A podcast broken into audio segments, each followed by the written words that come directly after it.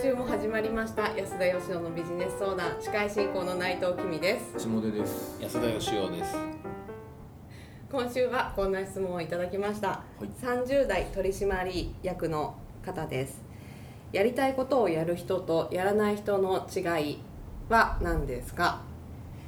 以上です。やりたいと思ったことを行動に移すかどうかっていうことですかね。そうですね、例えば内藤さんなんかは今やりたいことをやってるんですか？やれてないんですか？やりたいことをやってるとは思ってるんですけどなんでちょっと自信なさそうなのだってやりたくなかったそもそもやりたいと思ってることやらないってやりたいと思ってないんじゃないですか？本気でやりたいと思ってないっていうのがその違いだっていう回答ですね。回答わかんない。私はそう思う。だから今やりたいことは極力 やってるかなって。例えば最近何してるんですか？いやちょっとそんなプライベートな話はあるんですか？やりたいこと、興味のあることに結構もう取り組んでいくっていうか。料理とか。お料理教室とかも花嫁修行とか。仕事も含めて。仕事も新しいことをチャレンジしてみるとか。あんまり悪い人じゃないからですよ、内藤さんは。例えばやりたいこととか言って、なんか小学生のスカートめくったりとかはしちゃいけないじゃないですか、そういう意図のクエスチョンなんです違うんですよ。なんかさっき違うこと言っちゃってたからわかんないですけど、だからやっぱりスカートめくるのは犯罪ですけど、人に迷惑かけないとしてもなんかやりたいけどやれないっていうのはやっぱそこになんかリスクがあるとか、失敗したらどうすんのとか、何かやるためにはまずなんかやめないといけないとか、なんか好きな人ができたけど結婚してるとか、いや俺も結婚してるじゃないかとかそれはダメですね。下田さんがいつまでも結婚しないのもやっぱそういうあれでしょ、自分の可能性をこう残しておきたいっていうそのようなご縁が基本的には言われてるのはポジティブシンキングの人とネガティブシンキングの人で、つまりその自分が成功するイメージを強く抱く人はやるし、やっぱりやって失敗するイメージが思い浮かぶ人はやらないっていうふうに、一般的には言われてますよね。そうですよね。だからなんかこうやれる理由を探すのがうまい人か、やれない理由を探すのがうまい人かみたいな、そんなことはね、ものの本にやいの書かれてますわねあと僕の人生経験からするとですね、僕もよく会社作った時にどうやったら会社作れるんですかって聞かれて、真面目にね、法務局に行ってこういう書類出してって教えてたんですけどいや違うんですとどうやったらそれをやる気になるのかみたいなことを聞かれて、その当時よく分かれへんかったんですよ、正直言って。その法務局の回答は真剣に答えてたんですか？真剣に答えてましたずれてるけどいい人ですね僕昔自分で会社作ろうと思った時にね、優しい会社の作り方っていう本をね本屋で買ってきたんですよ、でそれを家に置いといたらね、義理の妹がそれ見てね、お兄さんと、優しい会社ってどんな会社なんですかって聞いてきたんです妹さんもずれてますね家族みんなそんなんですかそれでですね、僕の人生経験ちょっとずれちゃいましたけどね、話が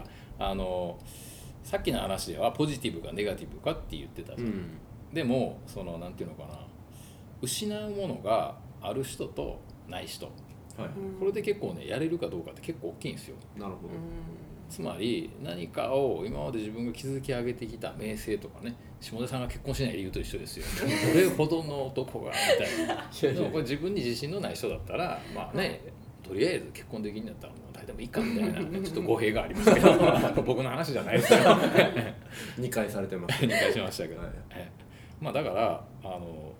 中小企業の社長さんとか成功してる人とか見ても、何かしらその学生時代に挫折してるとか、会社でうまくいかなかったとか、つまりそうなんか失うものがないからでやっちゃってうまくいったっていう人もいるんで、そうですね、一概にだからポジティブかっていうと、なんかその飛び降りるなんか、理由が逆にあったっていう理由があったっていうのもそうですし、飛び降りる勢いやその高さが人によって違うっていうか、今いる場所ってことですね。それがね全然今まで失うものがない人だったら1メートルぐらいから飛び降りるような感覚かもしれないけど、はいはい、今までねずっとこうエリート街道で積み上げてきた人だったら30メートルぐらいのビルから飛び降りるような勇気がいるんで、はいはい、やっぱそれは過去に頑張ってきたがゆえに、うん、なかなかやりたいことができないっていうこともあるんじゃないかなっていう気がしますね。東大に行ってた友達が言ってましたね。なんかせっかく勉強して東大まで来てんから、なんか官僚やか銀行やかに入らなもったいないみたいなニュアンスのことをまあ言ってたのを聞いたことがありますね。そうですよね、はい、まあでも大体の人はそうなりますよね、うん、だから医学部に行くということは医者になってもいいよっていう一つの可能性なんだけど、はい、でもそこでねそれなりの時間とお金とかけていくとやっぱり医者にならねばならないみたいなね、うん、自分もそうだし周りもそう見るでしょうからね、うん、そうですよね、うん、そうか。まあでもどっちなんでしょうね、やりたいこととやる人とやらない人のさ、やっぱ失うものの大きさと、はい、それから成功するイメージみたいな、はいはい、もう一個僕あると思うんですけど、まあ、共通して特に創業経営者で、はい、なんかこの人すごいなってよく世の中で言われてる人に共通してあるのはですね、うん、それ聞きたいですね。共通してあるっていうとすごいなんか論理的におかしいんですけど、はい、共通してですね欠落してる部分があるんですよね。ああ、なるほど。ないものがあるんですね。そう、はい、つまり共通してないんですよ。なるほど。普通の人間だったら持っているそういう恐怖心とか、もったいないっていう気持ちとか、失敗したらどうしようとか、例えばいくらポジティブシンキングって言っても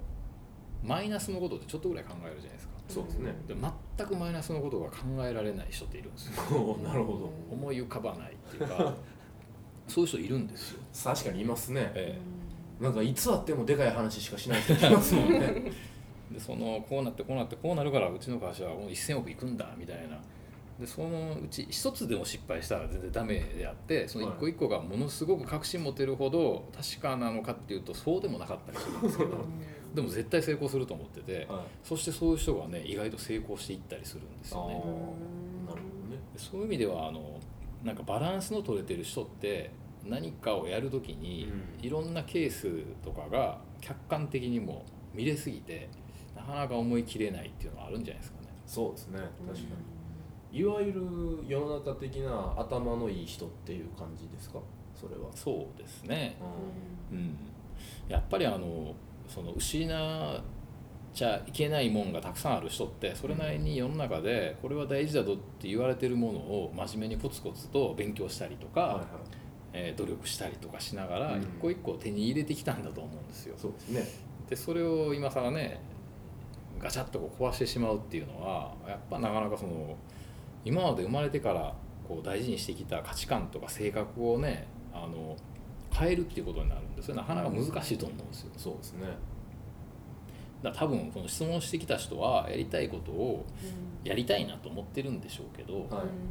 でもなんかやりたいことをやれるのも才能だけどやりたいことをやれないっていうのもまた才能なんじゃないかという気がするけど。なるほどね、うん、タイプの違いなんじゃない。そうですよね。確かにだってさっきおっしゃったその成功してる人ってリスクを考えずに やりたいことをやってって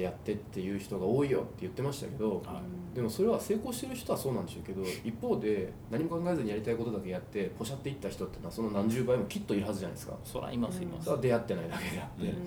なのでどっちの方がいいかっていうのも一概に言えないってことですよね。そうですよね。なんか例えば中学高校とひたすら野球ばっかりやっていてで結果甲子園にも出れずに補欠で終わっちゃった人とかでも、うん、全く後悔してない人もいると思うんですよ。そうですね。それこそが俺の人生みたいな、うん、その人にとったらそうじゃん。じゃあそんな人生になりたいかって言ったら僕全然羨ましくないし仮に甲子園出れたとしても、はい、そんなしんどいこと嫌やなって僕は思うんで、うん、それはやっぱ人によるんじゃないんですかね。なるほどね、うん、ということはやりたいことをやる人とやらない人の違いっていうのは今までお話してきたようないくつかあるけど、うん、まあここで一番言いたいのはどっちがいいとか悪いとかじゃねえんじゃねえかと、はい、うん、結局人は何かをやってるわけなんで、はいはい、ということは何かをやってないわけですもんね。そう、そういうことだと思うんですよね、うん、なるほど。ということを踏まえてご自身が一体どちらのタイプに近いのかということも考えていただいて今後の進路の参考にしていただければ、はい、もしやる思い切りがつかないっていうんだったら、それはあなたはバランスの取れた人なんだっていうことだと思います、僕は。なるほど、はいはい、ということで、何か一つヒントにしていただければ嬉しいなと思います。今週は、ここで終了とします。今日もありがとうございました。ありがとうございました。この番組では皆さんからの質問を受け付けております。質問をくださった方には素敵なプレゼントを差し上げております。どんなことでも構いませんので、どしどしご質問ください。ご質問は安田よしお.com のポッドキャストページよりご質問ください。お待ちしております。